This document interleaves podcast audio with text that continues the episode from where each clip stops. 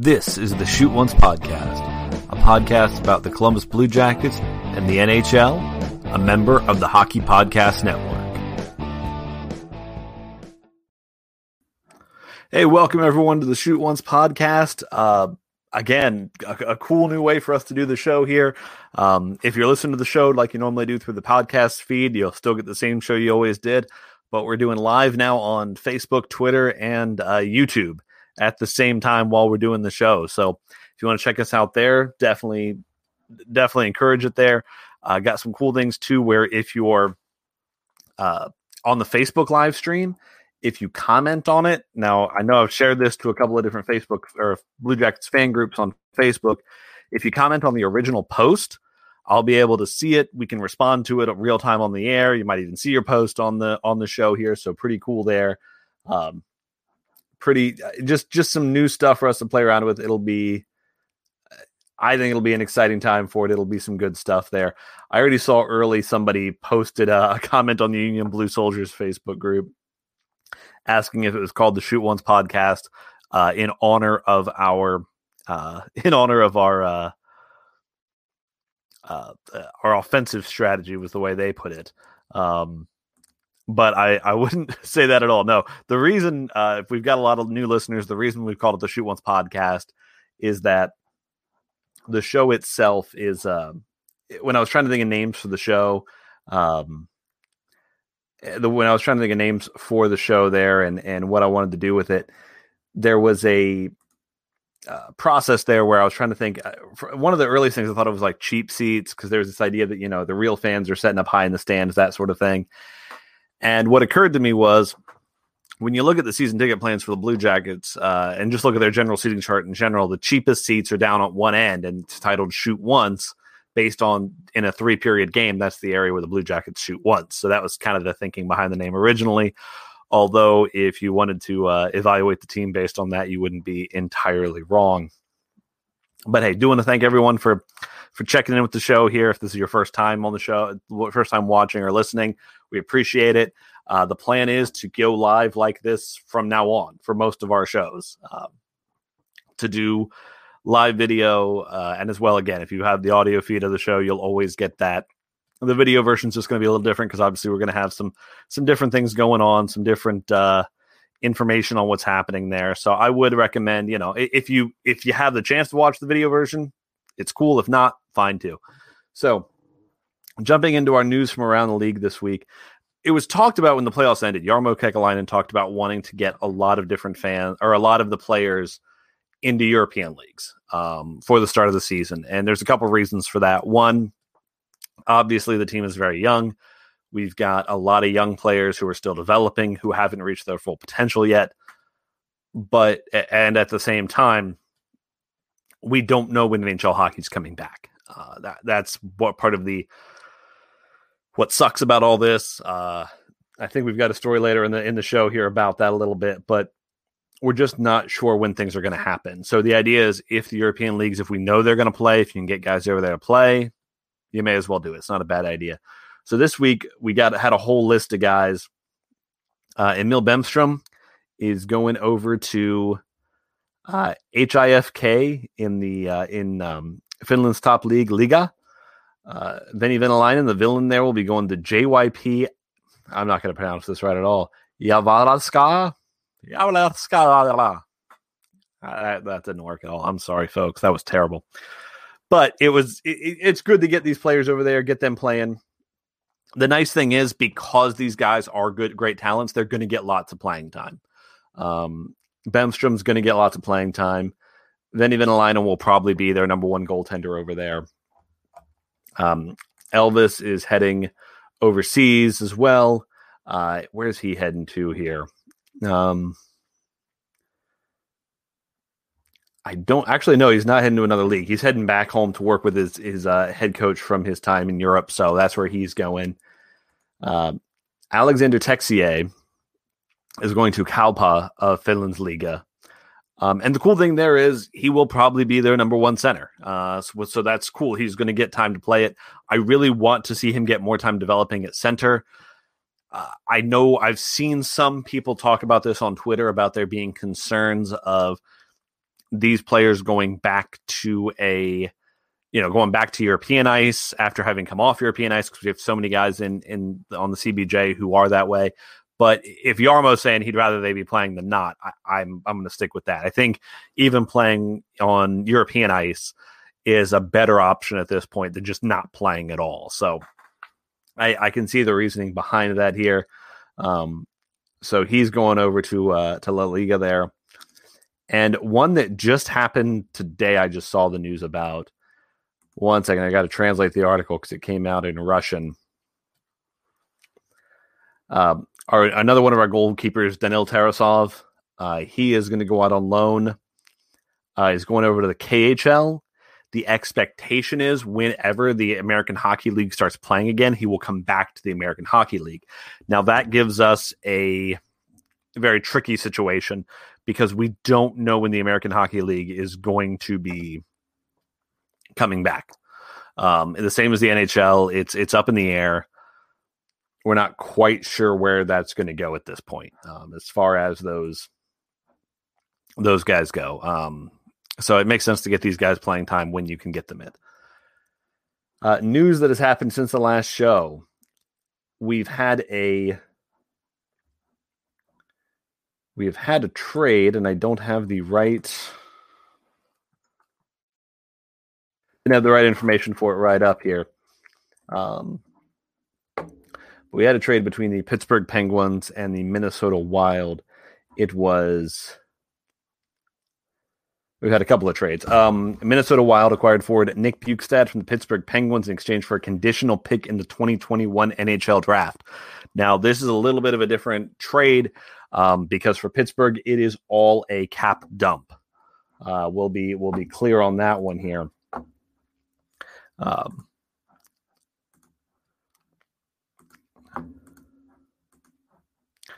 And with that, you can see here, looking at Pittsburgh's cap situation, they retained a chunk of Nick Bjugstad's salary for this last year. So they're saving $2 million, or they're keeping $2 million on it.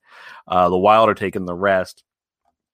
For Pittsburgh, a team with 19 players signed and just a little under $9 million to spend in cap space. This is the kind of move they have to do to free things up. For Pittsburgh, it's kind of been the stated goal at this point that their plan is we're going to keep trying to take shots, which I think is the right move if you're Pittsburgh. You've got a 34-year-old Evgeny Malkin, a 33-year-old Sidney Crosby. Evgeny Malkin's deal is up in 2 years. Sidney Crosby still has quite a few years left on his deal, so that's not a concern as much. But the Evgeny Malkin deal, once Evgeny Malkin walks, I mean, there are still... Once he's done, there's still 3 more years. Now, maybe the Pittsburgh Penguins will keep sending him the little one-year deals. But at that point, we're talking about 36, 37, 38. Now, he was still a really good player this year. So I'm not saying that just next year it's going to magically fall off. But it is entirely possible that one of these seasons we're going to see one of the two bedrocks of the Pittsburgh Penguins just kind of fall off. It's going to happen at some point. It happens to everybody. It happened to Gretzky. It's going to happen to everybody at some point. They're not going to be the player they were. And when that happens, the Penguins are going to hit a point of having to decide, do we try and kind of hurry them along so we can just get bad? Or are these guys going to try and stick around, keep thinking we have a chance to win and kind of keep them a middling team for a while? I'm not sure. But this move for Bjugstad being sent to Minnesota, mostly a cap dump for Pittsburgh, give them a little bit of room there as far as that goes. The other trade that happened, the Montreal Canadiens acquired defenseman Joel Edmondson from Carolina in exchange for a 2025th round pick. So one last thing on the Minnesota Wild Pittsburgh Penguins trade. I think the conditional pick on it is like a 7th rounder, and it has to do with how many goals Bjugstad scores. I'm going to be honest with you. I don't know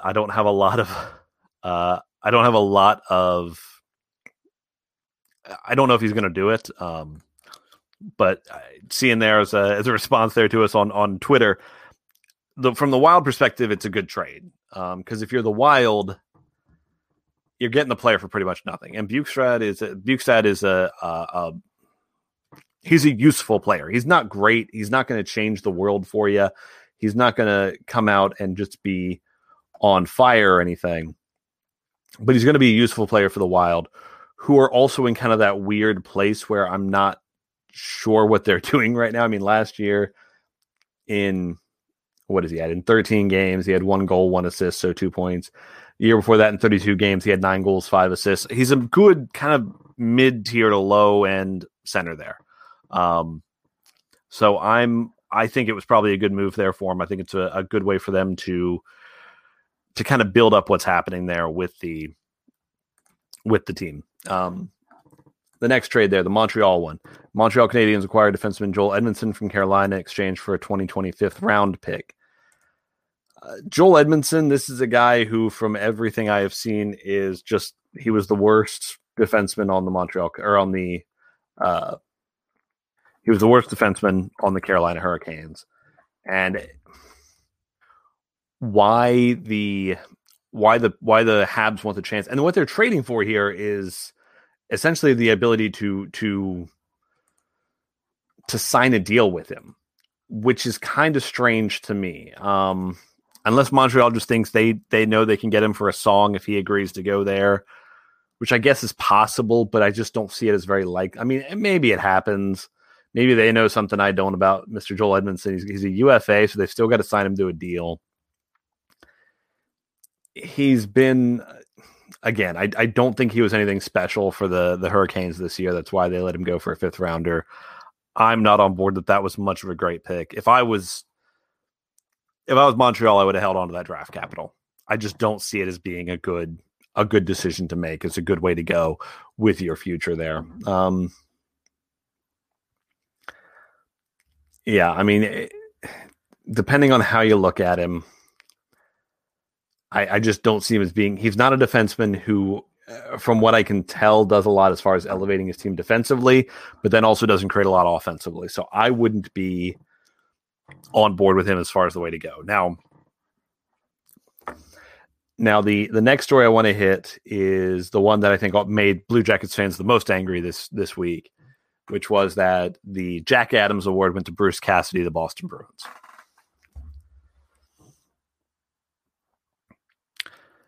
There's this...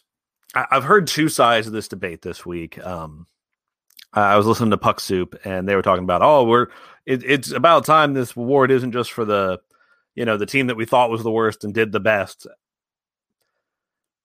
But honestly, what you did is you took a team... I mean, what Bruce Cassidy did, he took a team that lost the Stanley Cup final the year before, and they won the President's Trophy the next year.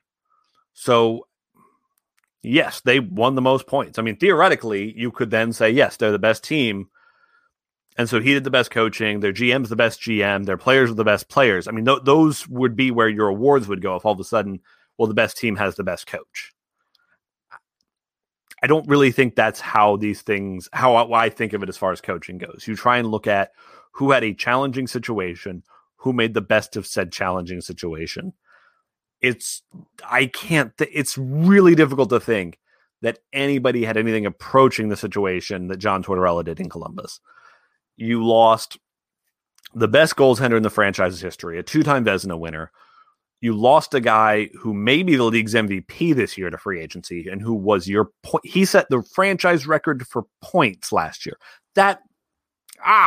He set the franchise record for points. He leaves. You lose Matt Duchene. You lost, obviously you don't get any of the picks that you traded away for that.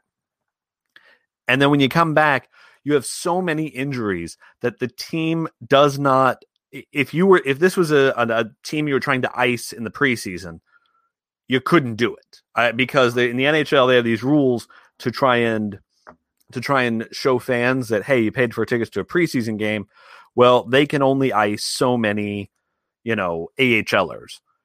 By the time we got halfway through the Blue Jackets season, I think they were breaking that rule. We were icing too many AHLers. And yet this team was 9th in points percentage in the East. So if the regular season had just finished, we might have made the playoffs anyway. That's an insane thing to do. John Tortorella, what he did this year was incredible. And what's really maddening is that he was, I think, third And Jeff Sobota, he got a look at the total tally. He didn't even show up on half the ballots.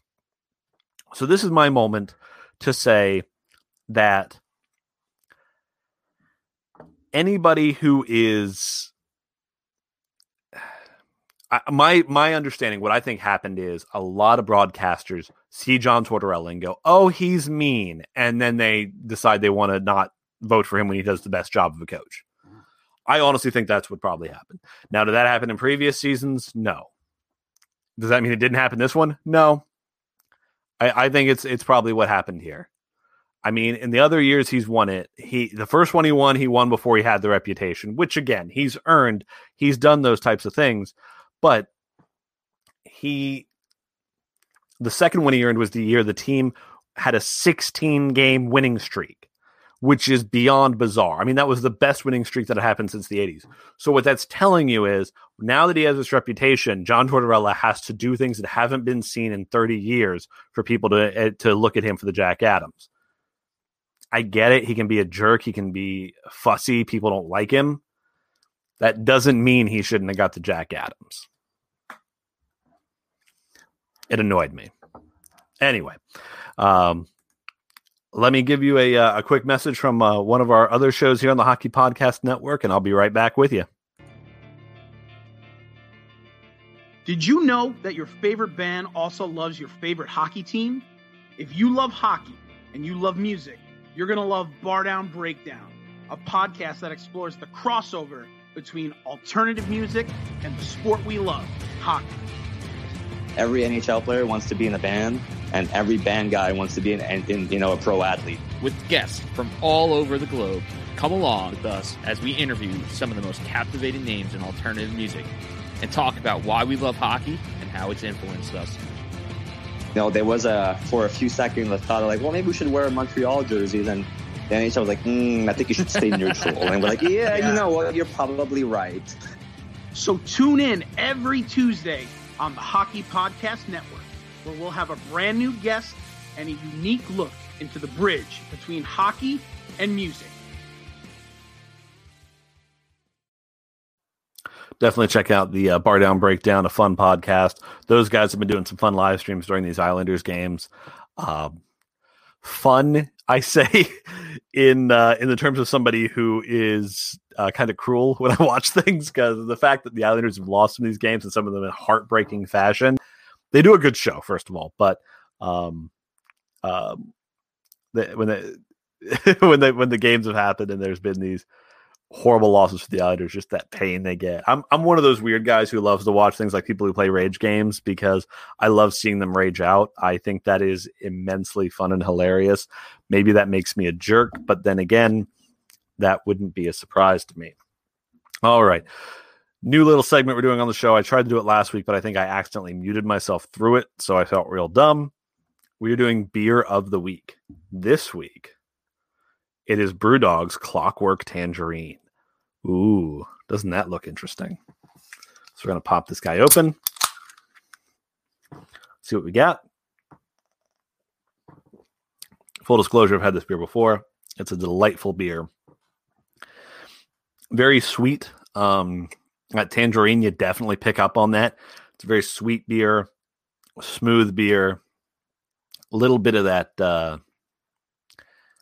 what's that flavor you call that? Hopness there on kind of the back of the tongue.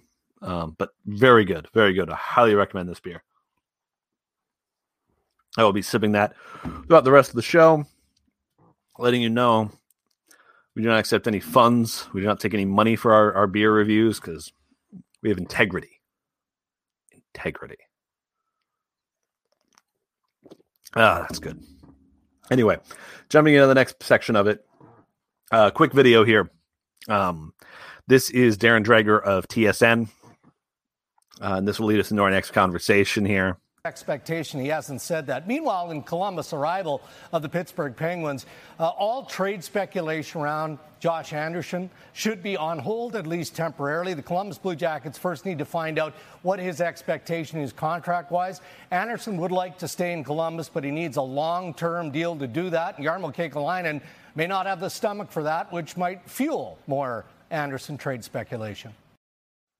All right, so that clip has led to the incredible amount of Blue Jacket fan angst at this point, trying to discuss what is going on with Josh Anderson.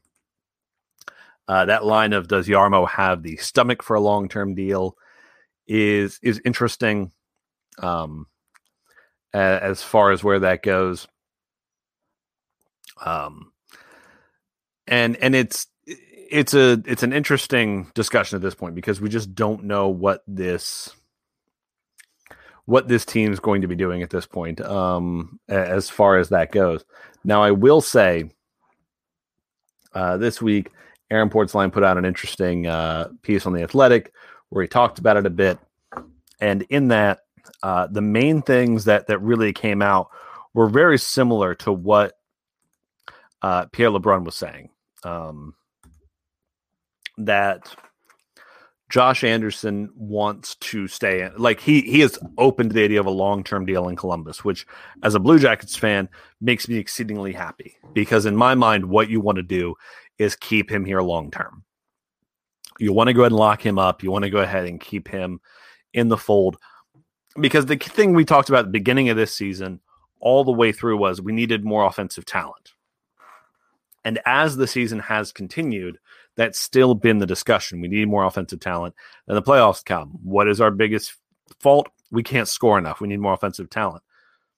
When you look around the league, who's available to trade for? Who's going to be UFA this year? How many of them are actually better than Josh Anderson?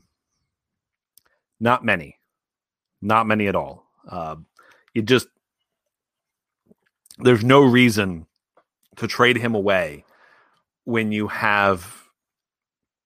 I mean, unless you are somehow getting something better back, because I mean, even people talk about Max Domi. You're going to sign Max Domi to a deal. Phillip Danault out of Montreal as well. I've started seeing that rumor go around. You're going to sign a deal, even if you got somebody like Taylor Hall. You're going to sign a deal. I've seen some Blue Jackets fans who are still on board with trying to get Ryan Nugent-Hopkins out of Edmonton. Okay, you can do that, but then he's only got 1 year left on contract. You're going to have to sign a deal. And at any point, this gets difficult, and you're going to have to do it with anybody. So with Josh Anderson, what I would say is try and get the long-term deal done. You need him long-term, in my opinion. You want a player like this. He's the kind of player that if you lose him, you will immediately be saying, how do we get this kind of player? So I would look at trying to keep him on board, keep him in with what's going on there. So that's where we stand with Josh Anderson. We talked a little bit last week about the theory of now that you've got someone else in there doing the negotiations in terms of, Bill Zito's not in place anymore. If that can make things easier or harder, who knows? We don't know.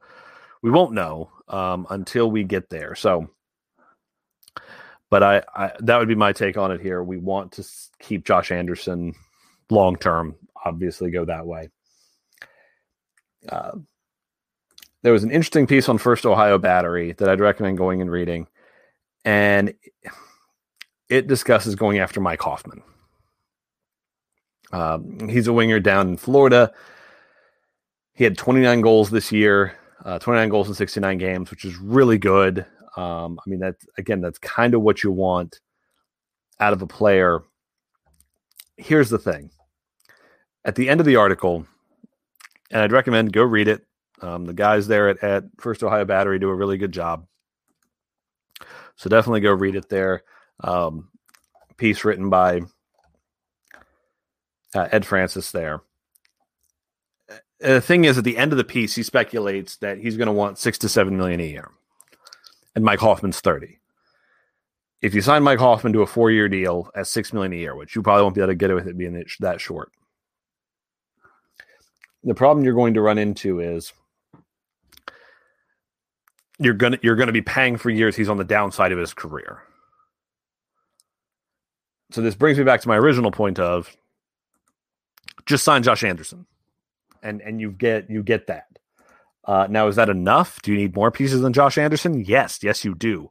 But I don't know how many of those are available right now. If you can somehow trade and get somebody like a Max Domi or a Phillip Danault and not lose Josh Anderson, do that. if this team thinks that Liam Foudy or Alexander Texier can be a great offensive player. I mean, if you think you can just grow organically and be better, that may not be the worst idea. Because this year, that's what happened. I mean, a lot of people look at this team and go, oh, wow, look how much better they did. Look how much they overperformed. Well, they overperformed for a team that had tons and tons of injuries, for a team that led the NHL in injuries. If you're the Blue Jackets, you look at this year as a year of organic growth. We just got better because of who's already on this team. Now, maybe you do something like you flip a David Savard for somebody. I don't know. But I saw this year as a good year because it showed that this team can just be better based on what's already there. So if you have a year of healthy guys, a year of guys fully developing, I think you've got something really good going on there. And that's what I would recommend trying to stick on there. Jumping down to our next story here. And the NHL has announced the dates for the draft, dates for free agency to start, which is cool. We've got the draft now is going to be kind of strange. It's going to be starting on a Tuesday night, October 6th, 7 p.m. Eastern time. It will be round one. Rounds 2 through 7 will happen Wednesday, October 7th, starting at 11:30 a.m. Eastern time. So the year of COVID continues, the insanity. Today I was annoyed because there was an NHL playoff game going on while the NFL was going on. And then I saw somebody tweet, my goodness, there's an NBA elimination game going on right now. So it's thrown the whole sportsverse into a craziness. I think the intelligence of the NHL, at first when I said, why would you do Tuesday and Wednesday? That doesn't make any sense. Yeah, it does. Those are the 2 days of the week there aren't football. I mean, that just makes sense. Because if you got to do a draft in October, if you do it Friday night, overshadowed by probably high school or college football. If you do it Saturday, overshadowed by college football. If you do it Sunday, overshadowed by pro football. Monday, pro football. Thursday, pro football. Tuesday and Wednesday, nope, no problem with football there. So that kind of makes sense to do it those days. It's the days that NBC can really try and make you kind of a star on it. And then as far as opening free agency, what do we got here? Free agency is going to open Friday, October 9th at 12 p.m. So just a couple of days after the draft. That week is going to be a huge week. That's going to be crazy. I can't wait to see it. It'll be something else. It'll be a fun week to watch. I'm excited about it. This next story I want to discuss is not great when you talk about, and this is part of the keep it on your radar, folks, part of what's going on. Frank Saravelli at TSN wrote an article here about 17 teams that had to reduce their pay amid the COVID-19 crunch, which makes a lot of sense. Because I mean, all of a sudden, there's no tickets coming in. The tickets aren't happening. Nobody's buying $9. This beer at a Blue Jackets game is like $9 or $11. There's a little brew dog stand there. Here, I guess to enjoy it deliciously at home. I think I paid $14 or $15 for a 12 pack of them, or it was one of those like variety packs. Delicious. But yeah, nobody's paying them $12 for beer. Again, tickets. Nobody's buying a jersey in the arena, which, hey, we'll tell you where to buy jerseys soon. But there's so they've had to do all this. The big story was that apparently in Ottawa, a lot of coaching staff had their pay reduced by 50%. And the key part of the story was the Ottawa Senators coaching staff appealed to the NHL for relief. With the NHL's involvement, Senators coaches were recently reinstated to full pay retroactive to July 11th, the opening date of training camp before the league returned to play in Edmonton and Toronto. Teams are having a hard time paying people. That's not good. That tells you the financial solvency of these teams may be in question. As a Blue Jackets fan, where you can feel good is what the Blue Jackets did. They requested coaches forego playoff bonuses for 2019-20 in order to avoid salary reductions. That's a very good sign. Now, the thing is about these teams where they don't want to make cuts or things like ticketing staff and especially corporate sponsors, because that is who generates revenue for the teams. Now, do you need coaching staffs? Yes, you definitely do. There was some question talk last week was the releasing of Paul Maurice, was the idea that his contract wasn't renewed due to the money crunch over COVID. It's possible. It's also possible it was just because he didn't really help fix the power play the way they thought they would. But that tells you that, in my mind, just saying, hey, coaches forego bonuses tells me there's a long-term plan there. It tells me, okay, the money crunch isn't an immediate thing. Things like the Kings, 20% reduction for all staff through September of 2020. Flames, 20% reduction for all staff effective September 1st. Pittsburgh, 25% reduction for all staff through November 30th. Vancouver Canucks, 20% reduction of all staff. A lot of these places, 20% of all staff. Like Nashville's requested staff forego salary increases until fans return to the arena for games as opposed to a salary reduction. That sounds like you're decently solid. That sounds like you have ownership in place who's saying, okay, if we don't make the situation worse, we'll be okay. And that's kind of what it looks like in Columbus, in my mind, with the whole just foregoing bonuses for the playoffs. Because it's just saying, hey, there's money to keep things rolling. And all these situations are different based on ownership and based on where the actual money comes from. Because with somebody like the Blue Jackets, our primary owner, John P. McConnell, his money is in Worthington Industries. It does a lot of machining parts, that sort of thing. Other members of the ownership group, I think it's like the Bazzutis and whatnot, is a lot of construction, which that hasn't really slowed down in Columbus. That's still happening. I think what we're going to see is people whose money is in things that are long-term investments. Like, again, you do the machining. I mean, machine parts are still going to be needed when the world goes back to normal.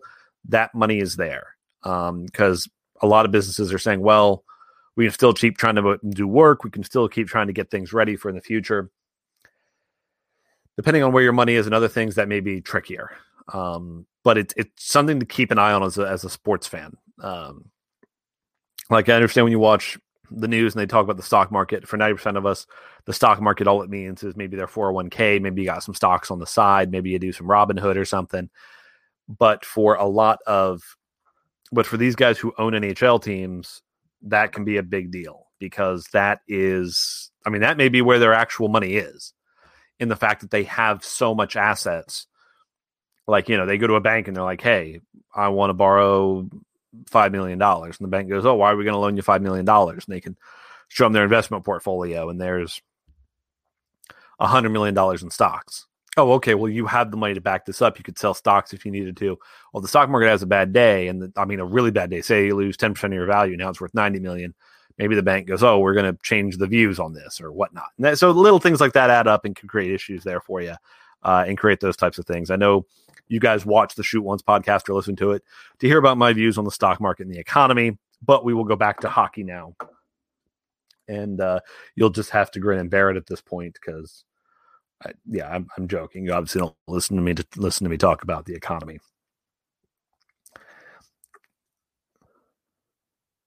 I think a bit of a computer slowdown at this point. All right, so got a quick word. Hey, we mentioned, you're not going to a hockey game. You can't go to a Blue Jackets game right now. We don't know when you'll be able to go back in. And I know one of my favorite things when I go to a game is to go into the Blue Line store and you see all the different jerseys hanging up. But now you're asking yourself, Frank, where do I buy a jersey? Well, I've got an answer for you. We just finished a really exciting season of hockey here in Columbus, and the future is bright with all these awesome young players, Pierre-Luc Dubois, Alexander Texier, Liam Foudy, Elvis Merzlikins, but now you've got a new problem. How do you get jerseys for these guys? Well, we've got you hooked up. CoolHockey.com/THPN. And since CoolHockey.com doesn't outsource jerseys for customization like competitors, they're able to offer the best deals, best quality, and pricing and time on your delivery. So remember, when you need a new jersey, coolhockey.com/THPN for our exclusive discount there. Remember to use the discount code THPN, coolhockey.com/THPN.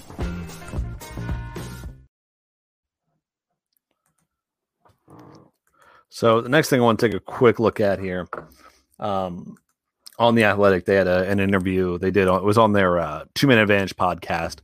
with Pierre Lebrun and Scott Burnside. And it's an interview here with Bill Daly.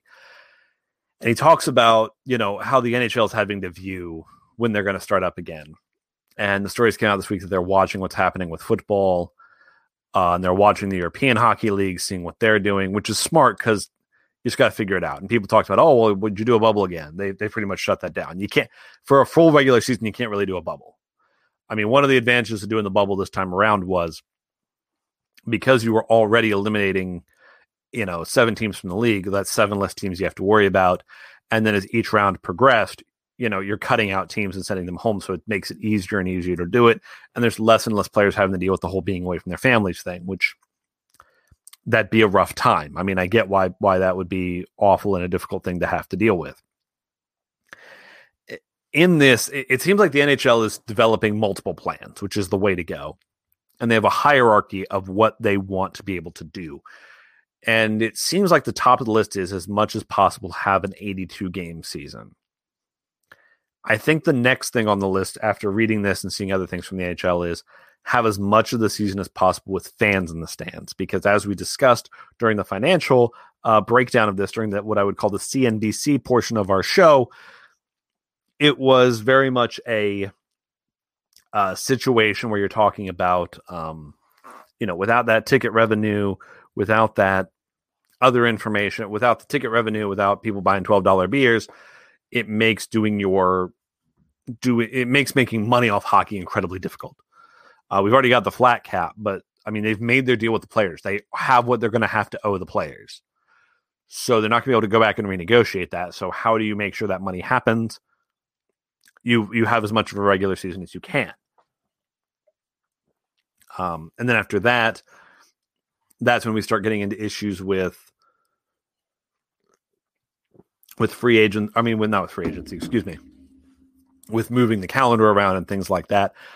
My guess is that the NHL, if they could, they would be comfortable with the season starting like January, February, running 82 games and running the Stanley Cup playoffs into, you know, July, August. I don't think that would bother them at all. Now, it's going to make for a tricky offseason of the year. You have to go from that back to a regular season starting in October, because they talk about in this how they want to kind of go back to what the original regular season is. I think that's fine. Honestly, if it were up to me, if I had my druthers about it, what this would do is I would do I would want this to be the end of All-Star Weekend. And just add an extra outdoor game every year for another market. Because really all the All-Star game is anymore. The players don't care for it. The hardcore fans don't care for it. I don't think you get a lot of other fans just tuning in to see the All-Star game. It's just a big thank you to different cities around the NHL for being NHL cities.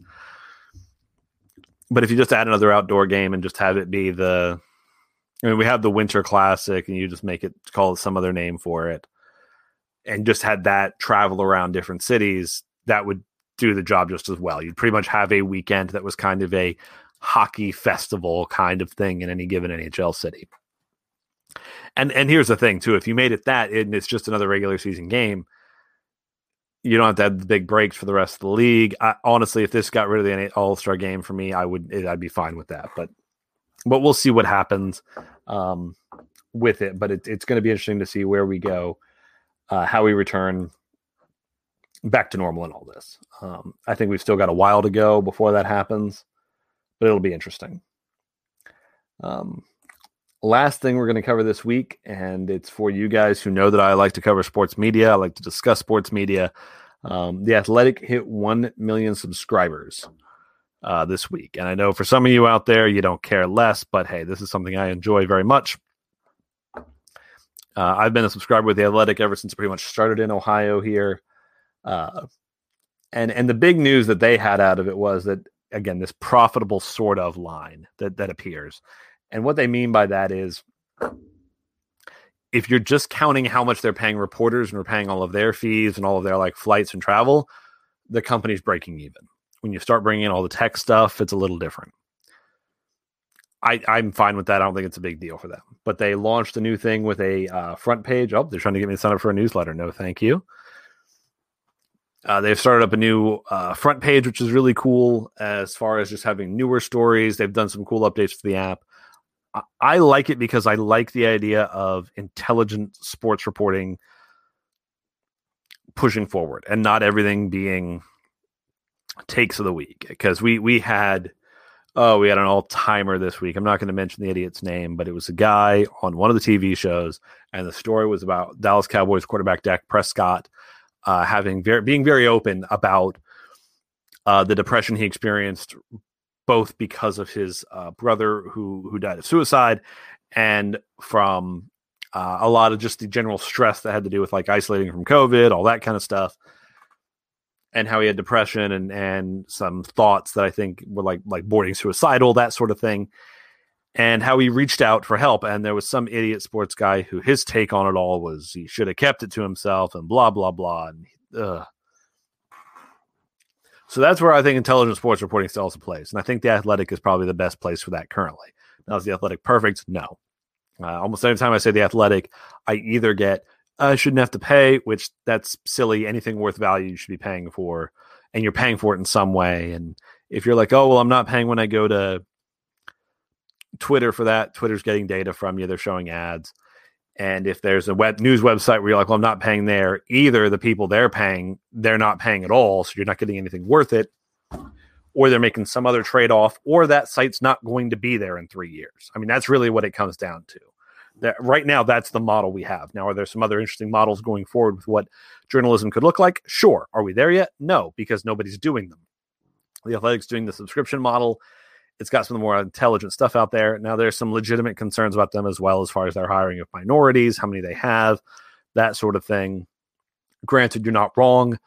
I just...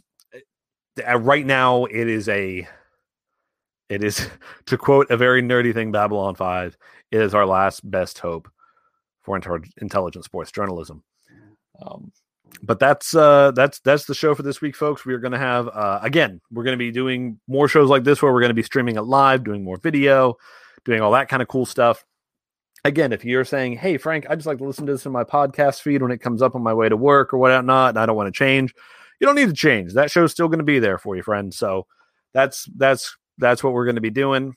But again, do appreciate everybody tuning in, everybody watching, everybody checking us out. Hope we can have more interaction next time for the show there. We've got it posted as a pinned tweet on my Twitter page about the phone number you can call and leave messages for us if you want. Again, you can interact with us live during the shows now as well. But I do want to thank you all very much for watching and listening, and go Jackets. Please connect with the show on Twitter @ShootOnesPod, and thank you for listening to the Shoot Ones Podcast.